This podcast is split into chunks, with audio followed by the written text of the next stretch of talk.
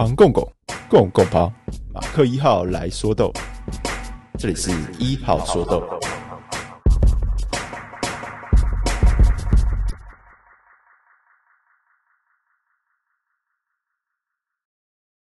会忘记的，我先说，单期分享包购买正式上线，怀念的分享包选品已错过成千古恨，有没有哪一支魂牵梦萦的单品，想再一尝它的滋味？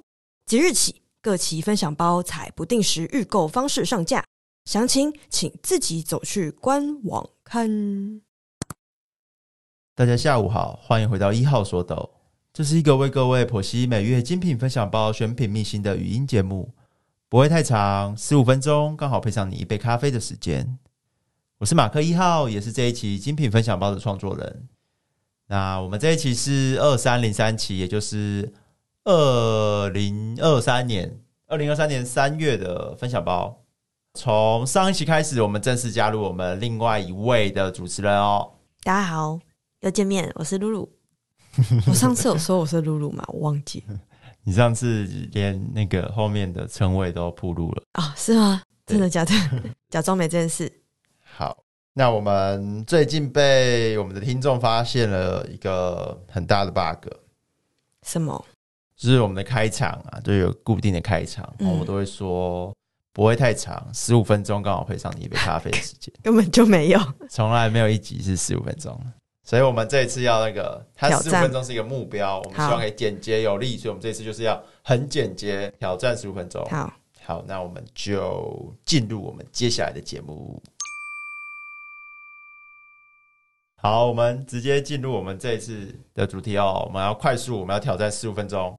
我们这一次的主题呢，我们打开我们的马克思一起配合一下，我们叫做哈特曼两千。你知道什么是哈特曼两千吗？听起来很像光轮两千。对，它其实是光轮两千跟另外一个也是交通工具的那个组合，有一台挡车叫做叫做哈特佛两百。哦，它是这个，这是一个就是组合的概念，你发明的？对，就是就是我我想到的。但其实这个哈特曼两千在讲的是我们这一期的主题，大家都已经看到了，三支选品都是来自哈特曼庄园。哈特曼庄园是巴拿马一个很有名的庄园。我们主题介绍讲很清楚哦，他在去年二零二二年的 BOP，就是巴拿马全国的咖啡的竞赛，他拿到了一个历史高分，最终决赛拿到超过九十六分。哦，所以他不是这次第一名而已，他的成绩是历年最高吗？对，他成绩历年最高。但是我要先强调一点哦，就是杯测分数不同次的杯测是不能互相比较的哦，因为每次的杯测都要另外再去校正，然后你的评审团的组成也不同，评审团会有不同的可能的背景，所以他们可能会相对来说可能会稍微有一点风味上的。喜好会稍微有一点点不一样，嗯、但是他们都是非常专业的，所以就是想强调说，不同次的飞车比赛不能这样直接看，但是他可以拿到这九十六分是非常惊人的高分，这、嗯、是非常惊人的分数。过去的 BOP 的第一名大概的分数大概是落在九十四，哦，之前的分数是九十五，最高分历史高分九十五，那这一次这个哈特曼拿到这个超过九十六的分数，嗯，已经很接近我们那个大鹏部长超过一百分，哦，好哦。所以其实这一次他那个 BOP 竞赛啊，他是先比赛结果先出来嘛，然后出来之后会有会有竞标，竞标会有竞标会对，然后大家看到他那个历史高分的时候，其实大家就在期待是他的竞标，就竞标结果会怎样，就是他历史高分，那他有没有办法刷新历史竞标记录？哦，对，就是会期待这件事情。反正我们也买不起，我们在旁边画血。结果嘞？有吗？结果没有啊？什么？结果没有，但还是很惊人，还是很惊人的。最后价格是每磅超过两千美元，然后我也帮大家换算好了，就是一公斤十三万台币以上，一公斤十三万台币。那大概熟豆价就会是半磅。知道大家会想要问熟豆价是多少？嗯、这个东西没有在算熟豆价。为什么？我问你，我把这东西放在架上卖，有人会买吗？那他要卖给谁？我不要卖十三万，我架上放一包豆子，我就卖一万就好。哦、有人会买吗？哦，这东西不会拿出来卖的。而且大概如果是这个价，这这种等级的话，他也不可能一次卖半磅吧？对啊，对啊，就是一百克，也不是，也不无可能啊。真的吗？对，可是这这种通常不会拿出来卖啊。哦，对他们都拿来干嘛？他们会有一些自己的亲朋好友。就简单来说，可能会有一些 VIP 客户啦，或者是、嗯、呃业界的其他的一些同业，大家会分一分。因为以这次这一支，它出了这个两千美的，嗯，这个竞标的这个队伍，它本身就是一个联合军呐、啊，它就有很多很多公司一起，这一支是很多公司一起。然后有趣的是，他们为首的这一次竞标这一支出这个两千美的这个团队，嗯，他们之中就是那个老大是一个来自日本的公司，嗯。然后 BOP 的竞标记录，好像是我没记错的话是两千五百美还是两千四百美，也是他们，嗯，也上一次也是他们，嗯，对他们就是很有钱，这样就是展现一个他们的这个实力。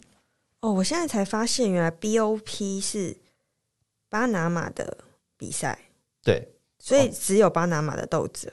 对，BOP 是巴拿马比赛，它就是原全文就是 Best of。巴拿马，嗯，对，它就是巴拿马的全国的竞赛这样子，所以我们因为有这个东西啊，我在知道了呃哈特曼他们打破了历史最高的分数之后，我就一直都想说，那我们其实可以来做一集，做一期分享包，完全就是属于哈特曼，嗯，对，因为他们本身是一个很有趣的庄园，很有特色的庄园，嗯，那当然我们不可能放金标豆啊。但就算不是竞标豆，它的豆子的品质也都非常好，而且其实也都蛮贵的，嗯，也都蛮贵的，因为毕竟它就是一个竞标的常胜军，这种庄园都是非常昂贵的，嗯，对，所以你们要知道这一期就是 又是一包马克亏钱的分享包，这真的非常贵，不是开玩笑的。好，那我们就直接进入我们的说豆的部分，我一只豆子一只豆子帮大家介绍一下，它们有什么特殊的。诶，但所以每个咖啡大国都会有这种自己的竞标比赛吗？呃，你要看是不是竞标，是这种咖啡比赛，他们通常都有，只是可能会是有不同的组织去举办。哦，对，但基本上都有。像巴拿马这个是 BOP 嘛？对，那有很多国家会是 COE，COE 那是什么？对对，那个是国际精品咖啡协会。举办的单位不一样啊，但基本上这些精品大国都会有属于自己的，就是一个年度的竞赛。那 COE 是 for 某个国家的吗？它也是一样会有 COE 在某个国家哦。对，像是今年就会有一个那个 COE 的测试赛，台湾要首次举办 COE 测试赛。哦，那马克要参加吗？我没种豆子啊，那个是给种豆子哦哦。对哦，为什么蠢问题？我们现在开始种还来得及吗？哦。所以 C O E 比较是国际的，没有，它也是也是以国家为单位啊。那他会办国际的吗？不会啊，不会有国际啊，这国际之间没什么好比的啊。哦，是哦，对啊，精品咖啡讲求的是风土产地风土嘛，所以你国际之间没什么好比的。哦，就在这一个环境条件下种出来，谁豆子最屌？对，我们来比我们的品质，在一样的环境下，类似的环境下来比这件事。因为其实你跨国之后会有很多东西。很多客观条件会改变啊。首先，第一个，你的工资哦，工资就是一个问题啊。你台湾豆子为什么那么贵？因为我们工资超高啊。对啊，我们随便随便比一个其他的咖啡产国，我们工资都是十倍以上。好，对，懂了，没问题了。好，我们第一支我们的马克选品，我放的是当然是哈特曼庄园，然后品种是象豆种，它的原文马拉戈基帕，对，大家自己去 Google。那我们的这个象豆种啊，它其实会选这个东西，它是我想要跟大家介绍的是哈特曼庄园一个特色。呃，哈特曼庄园它有一个就是它的算是它的本家，它原始的那个庄园。那它后来其实跟其他大庄园一样，它都开始陆陆续续会收购它周边的一些不错条件的小农场。那基本上他们在量产的豆子啦，都还是来自于他们本家的庄园，因为那个面积才够大。小农场通常都是测试用的，嗯。对，那他的本家就是哈特曼庄园里，他只种植五种咖啡豆，五个品种，应该说他只销售五个品种，这样很少吗？很少，很特殊，是啊、哦，而且他专注的品种蛮特别的，嗯，首先一定有艺妓吧，嗯，然后有一只是卡杜拉，嗯，很常见，中南美很常见的，嗯，然后剩下另外两只我忘记了。然后剩下一只一定是象豆种，对，剩下这一只是象豆种。嗯，那为什么会说这件事情很特别？是因为其实现在你要找象豆啊，这是豆子啊很难。为什么？你很难找到象豆这只豆子。嗯，因为象豆子豆子还有一个很大的特色，它产量超级少。嗯，对啊，你可以想象象豆它的它在体型上，就是它这个果实上它是很大颗的，对，所以它相对来说。它产量很少，就是单位面积。单位面积能产出的咖啡豆的重量是比较少的，嗯，所以当然就是种植它就没那么划算，嗯，那可是我们会说艺伎单位产量也很少，但因为它很贵啊，不是因为它很贵，那是反过来的，你导因为 哦，对不起，因为艺伎的风味很好，哦，对，所以当然它单位产量少没关系嘛，哦我们就可以卖拉高价格卖贵，但因为它没有到那么强，没办法卖那么贵，它产量又少，所以就相对来说就嗯，比较不会有人种植这个东西哦。但其实象豆这个品种是就是在整个精品咖啡界里是比较有争议的一个品种。为什么呢？有人觉得它很难喝，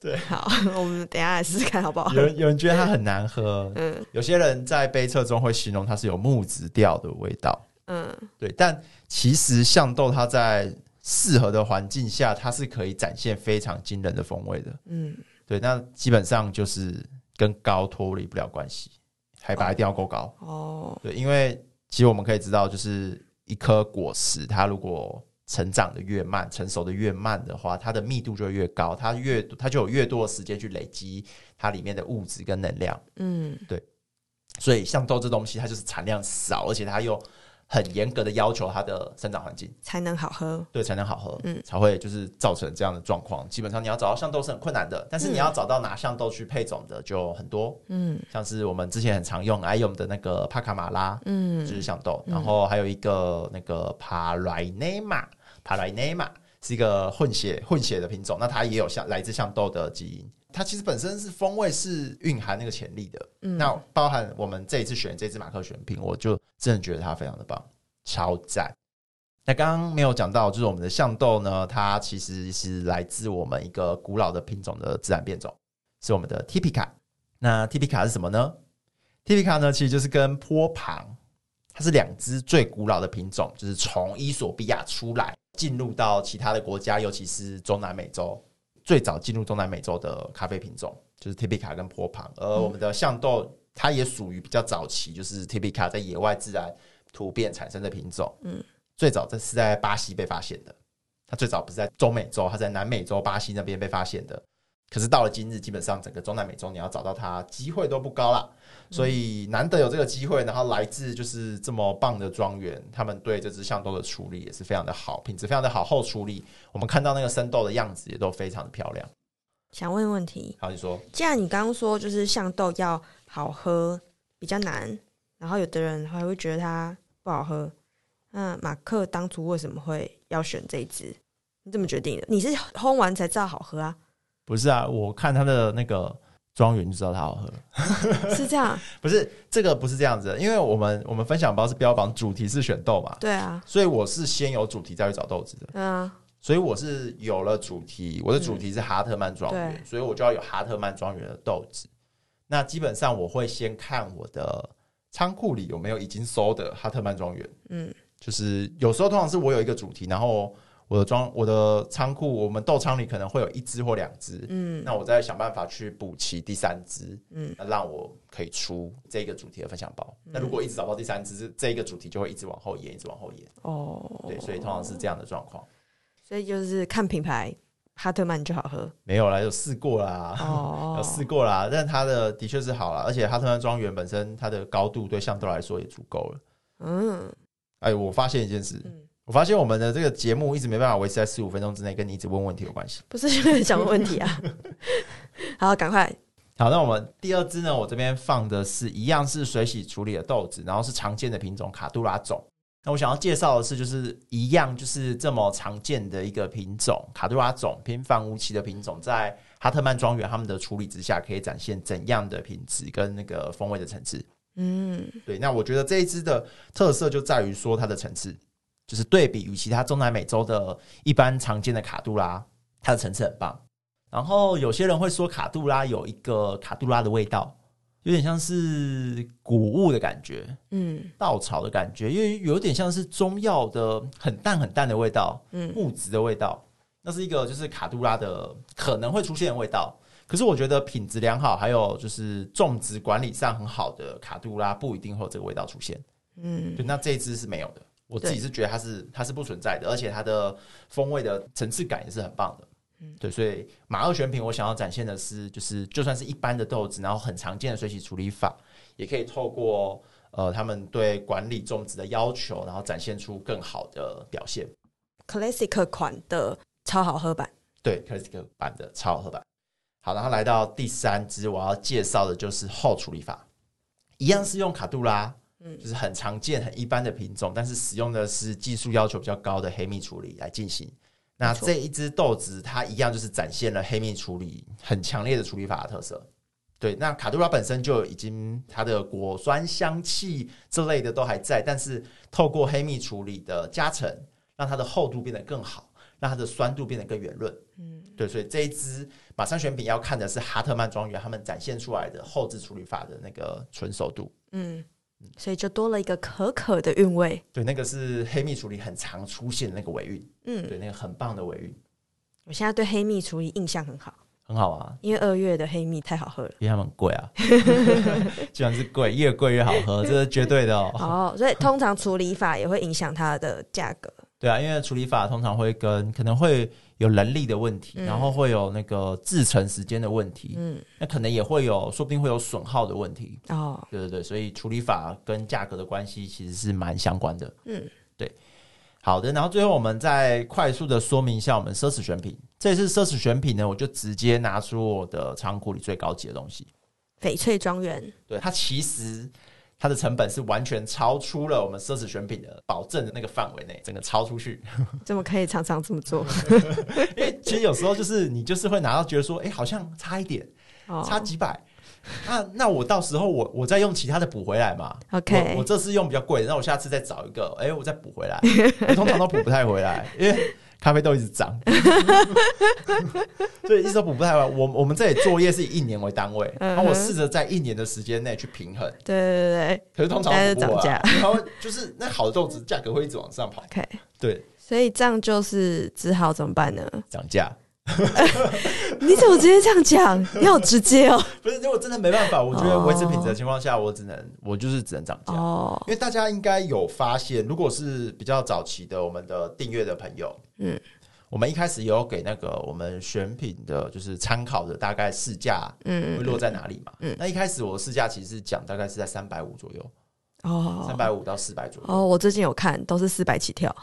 三百五到四百，那个时候是很久以前，那个时候是三四年前。嗯，对，就是我们，尤其是这波疫情之后，哦、那个价格差距非常的大，就是越好的豆子，那个差异感觉会越大。我要找到一样的品质的东西的时候，嗯、它价格会非常惊人。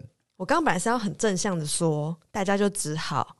多找朋友来订阅，直 老板直接说涨价，好，没事，继续可以。如果有很多朋友订阅的话，对，这个价格也是就是尽量。我们如果可以维持我们的运作的话，那当然也是就是可以维持，然后大家喝的快乐，这样也是蛮重要的。嗯，嗯好，然后这一支这一支奢侈选品是翡翠庄园，翡翠庄园其实不用讲，大家都知道，之前连 Seven 都出过翡翠庄园的豆子，真的，对，超级夸张。Seven 店员那边手冲。超级浪费的感觉。不是，重点是他时薪才拿多少？有人这样讲嘛？他说 Seven 的店员时薪才拿多少？还在那边手冲？但他们是手冲吗？他们不是那个机器出哦。他那时候这个这一支是手冲，他们有一系列，他只有特殊的店，店员在那边手冲。嗯，好辛苦哦。对，有人这样问。对啊，然后他拿多少时薪，然后受多少训练，然后他还要手冲那个这么贵的豆子。但是其实大部分咖啡店的店员的时薪也是这样啊，也是啊，没有。但是手冲的会是咖啡师，手冲的咖啡师，对对对，就是跟大家介绍一下，大家应该就很清楚，就是翡翠庄园在巴拿马精品咖啡的地位。嗯，还有就是呃，过去我们应该有提过，就是艺伎种在翡翠庄园被重新发现。然后就是在全世界都闻名的这个故事，这边我们就不再多说了。好，那我这边要特别提到的是，我们这里中文这边有说到的坎雅斯地块，它就是原文有那边有卡纳斯维德斯。哦，好，大家意会一下。那其实我们的翡翠庄园它有四个农场，你可以想象成它有四个区域。嗯，对。那这四个区域呢，有三个区域有种植艺伎，而这个坎雅斯这个区域。它是比较晚才被翡翠庄园收购的，但是近年来翡翠庄园如果可以在竞赛中拿到不错名次的豆子，几乎都是来自这个地块。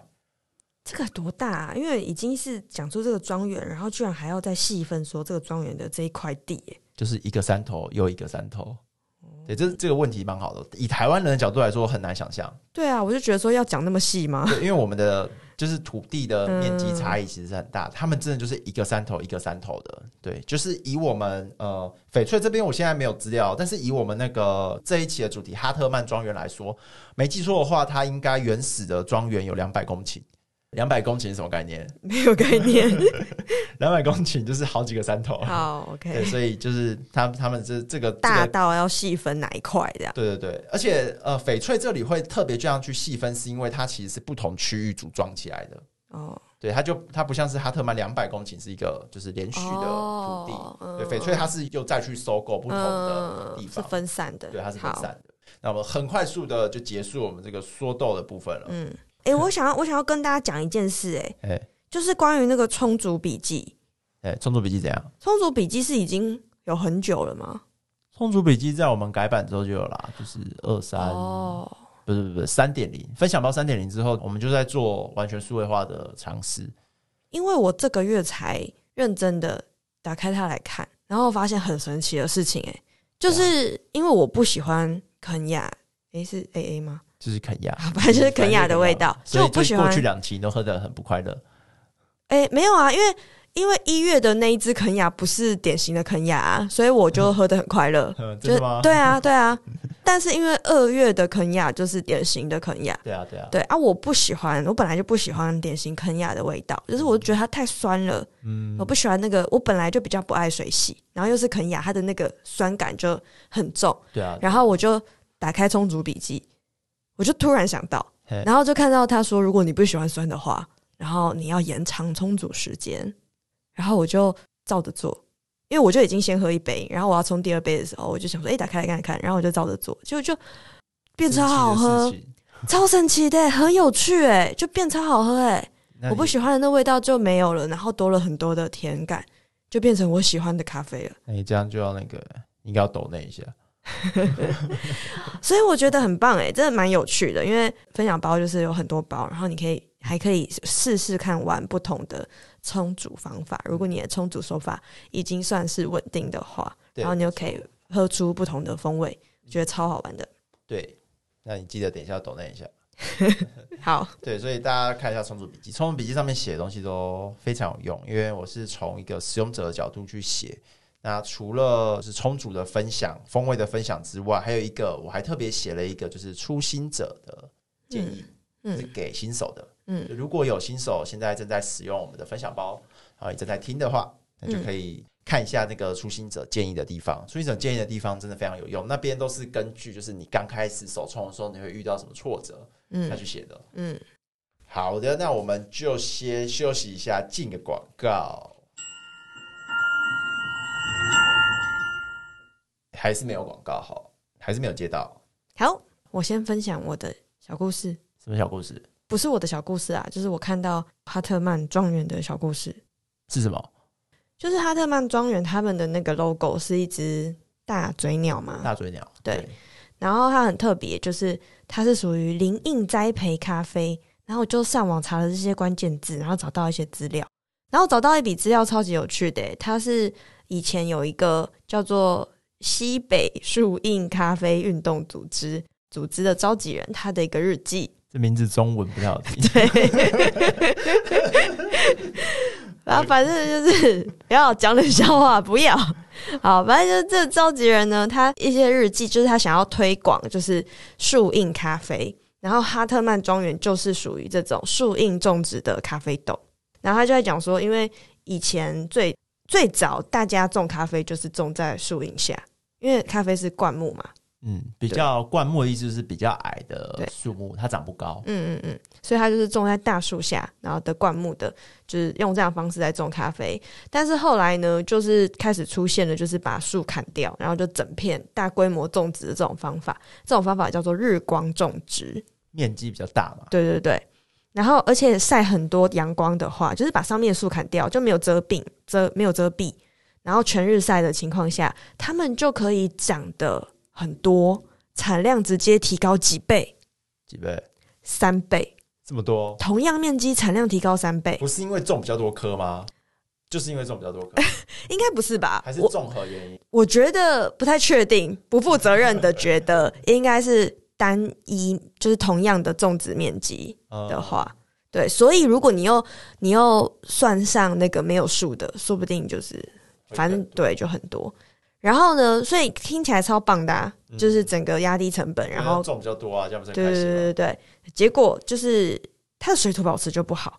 所以就会导导致土壤会比较容易干燥，然后就需要更多的肥料跟一些杀虫剂，然后生物多样性会下降嘛。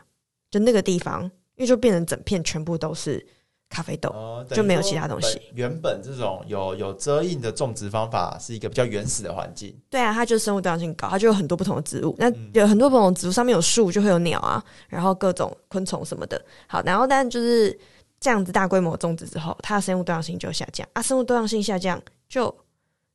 更有可能会有一些疾病跟虫害的问题哦，反而更需要使用农药。对，因为那个虫就爱吃咖啡的虫就在这边吃爆啊，然后他们就会暴涨，就要弄农药。它本来因为那个你是比较比较多种混合在一起的话，不会有某一种虫就是在这边超级小涨这种情况，它可能会被鸟吃掉嘛。对对对，而且你要会来之类的，所以就是这个就是多样性的重要。身为生物老师，好，然后所以后来呢，这个组织就想要倡议这件事情，就是这种这样种植其实不好，然后觉得说哦，应该要友善环境，要用这种比较生物多样性维持的方法来种这样子，然后就开始推广这件事情。不过后来他们发现一件事，嗯，就是说如果我现在叫大家买咖啡，然后我叫你说你要买那个比较贵、对环境比较好的，就听起来。就没有人想买，谁要买？没错，超级不吸引人。就是今天如果做一起分享包，说的是对环境好咖啡，可他们都比较贵，就有些一点都没有期待。对，就是你就不会有那个很很欣喜的感觉，你就是有一种做功德的感觉去买，对不对？对，对，那做功德你不会很常想做，对。那如果是好的东西，你就很容易会本能就会想要买，嗯，对。所以就是这样子，然后所以他们就发现说。就是其实灵印咖啡会比较好喝，怎么可能？因为它，哎、欸，因为你刚刚有说，我有说啊，有你说它长得比较慢，就会比较容易累积甜，味道会比较好。所以因为日光种植咖啡长太快了，所以它其实容易会有苦涩的味道。哦，然后所以灵印咖啡就与生俱来的甜，然后会少了那个苦的味道。所以后来他们就是可以用这样子去宣传说，就是可以。买这种零印咖啡，然后这也是他特曼庄园的特色，所以他们就是他们是零印咖啡，他们就很多鸟，所以就是 logo 就那个大嘴鸟当做他们申请的商标嘛。那个那个 logo 应该是很早期他们就放进去了，嗯，所以现在已经不可考了，可能我们可以私讯一下特曼庄园。但是我们之前也有私讯过，你笑什么？我们之前也有私讯过，我忘记那个好像是那个米耶瑞许吧，嗯，你家挂米耶瑞许，我们是私讯问他们那个爪哇种的事情。啊，他有回你哦？有他有回我吗？他有回我吗？人好好哦。所以可能提出这个，我们之后也可以私讯一下，问一下他们，就是关于那个鸟的事情。哎，你刚刚说的那个组织，那个那个西北，西北，他们，你刚刚做他们做这件事，大概是在哪个年代的事情？我看到那是二零零二年，那其实已经二十年前。对，那其实我要讲一下，就是其实近年的精品咖啡，你其实不可能喝到不是零一种植的。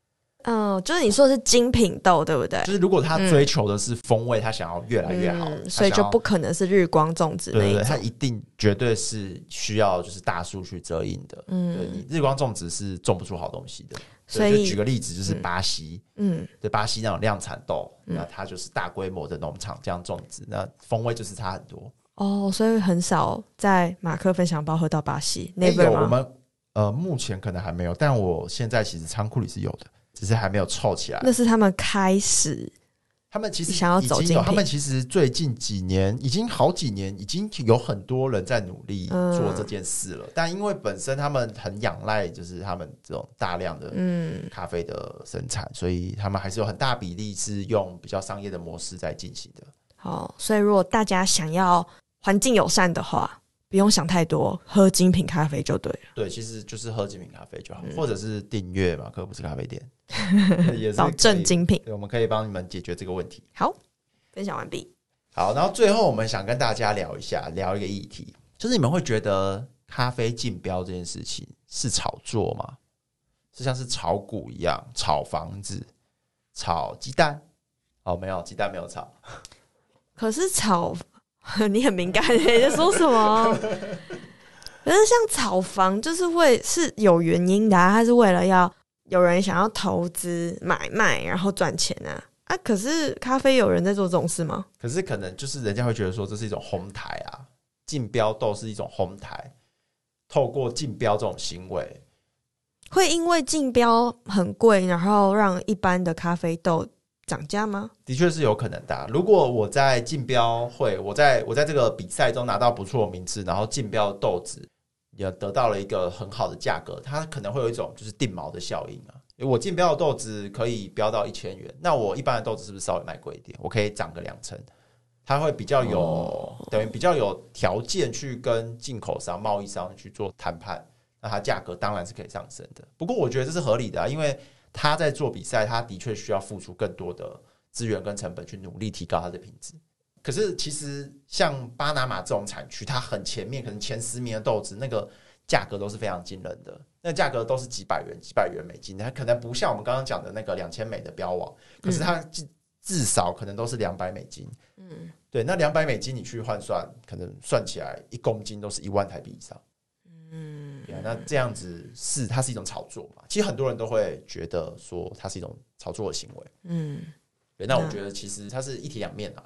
因为它的确这种东西是可以去提高产国的精品的品质的，因为大家会追逐品质嘛，所以大家就会努力的投入资本在这方面，就让我们的咖啡越来越好。嗯，对。但是你说它有没有去推高我们那些比较顶尖的产地产庄园啊，或者是合作社的价格有没有可能是比较不合理的推高？当然是有可能的啦。可是有没有不合理？我觉得大家就是自己去感受一下。哦，就是说我们普通人喝不起两千标王两千的那一种豆子的普通人，我们在他们竞标的行为中，嗯、我们是会有一些代价，是我们咖啡变贵呢，还是我们也有获益？就是我们的品质是有逐渐在变好喝的。对，就是这可能自己要去感受一下。嗯，我觉得它其实有很多面的东西。好。对那另外就是还有一件事，就是跟我们这竞标有关系的。嗯、最近有一件事情，就是大家有在传，COE 刚刚提到的 COE，嗯，他在各国举办比赛嘛。对，伊索比亚也有。伊索比亚其实最近几年才开始办 COE 哦，蛮蛮、哦、有趣的。他过去是没有没有 COE 的。嗯，COE 在二零二三年伊索比亚要停办，为什么？台面上的原因是说，伊索比亚在过去一两年遭遇了一些气候上的问题，然后有产量跟品质的麻烦。是哦，对，那但其实有另外一个台面下的说法，嗯，呃，伊索比亚这边一直没办法控制他们竞标批次的流出，这是什么？我跟大家解释一下，嗯、你要去确保竞标的人，也就是出价的人、嗯、拿到的豆子是唯一的来源。哦，oh, 所以他必须要入仓封存，嗯、就是比赛豆子，你在比赛的时候就要先入仓封存了。嗯嗯嗯，嗯，那只有这一批入仓封存的才可以被称为最后的竞标豆，它才是真正拿到这个价格、拿到这个分数的豆子。嗯，对。可是其实你你的生产者还有责任保护，不要外流啊。对，但在伊索比亚就。一直做不到，这事情一直发生。哦就最近最近几年，因为它其实也办没几年，可是你一直在市面上会看到，就是有人声称这是竞标相同批次，一直有人会声称是相同批次。那其实买的人超委屈。有在产地的人，就是有在现场竞标会的人，也都有透露，其实有很多类似那种中间商的人会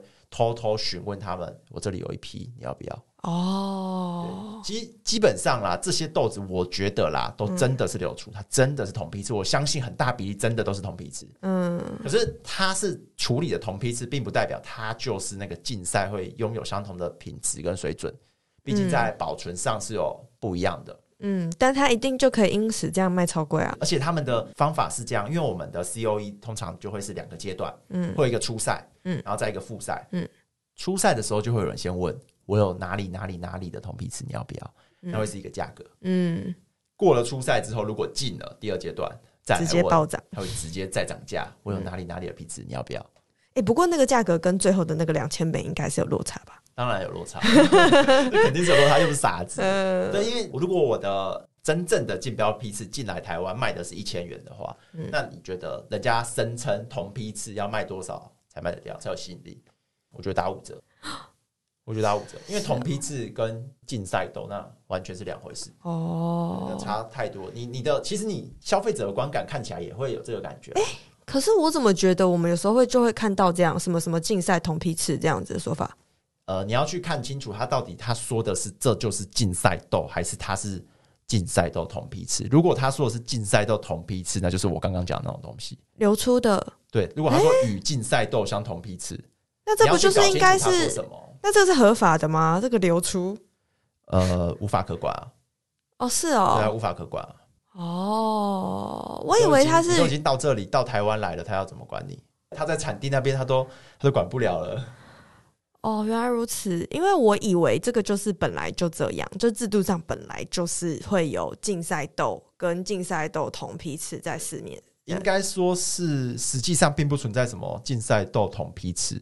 因为它在处理完之后的整个流程就不一样了，嗯，所以你你要说他们是同批次，实际上严格来讲并不是啊，哦，他顶多就是到他处理的那一关还是一样的，嗯，然后接下来可能就不一样了，接下来可能他还要用人力去做挑豆的动作，那个挑豆的品质已经是完全不一样的了，嗯，对，所以基本上不存在啦，这种东西大家有看到类似的东西就不要买了。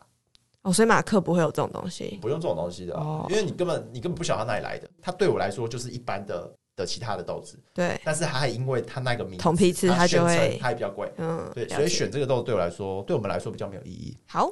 好的，那我们今天就跟大家分享到这里，我们二三零三期哈特曼庄园哈特曼两千分享包，品质都非常好，我超级喜欢的，大家就赶快去试试吧，还是完全远超过十五分钟。不要再啰嗦了，拜拜，拜拜。以上节目由马克不是咖啡店自制赞助播出。你可以在 Spotify、Apple Podcasts、KBox、s o n 等等的 App 上找到马克不是咖啡店的最新节目。马上订阅或是关注，让你的每一杯精品都有咖啡制作过声音随时在旁。如果没有使用以上 App 的习惯，没有关系，就搜马克不是咖啡店的 LINE 就可以获得最新的商家资讯通知啊。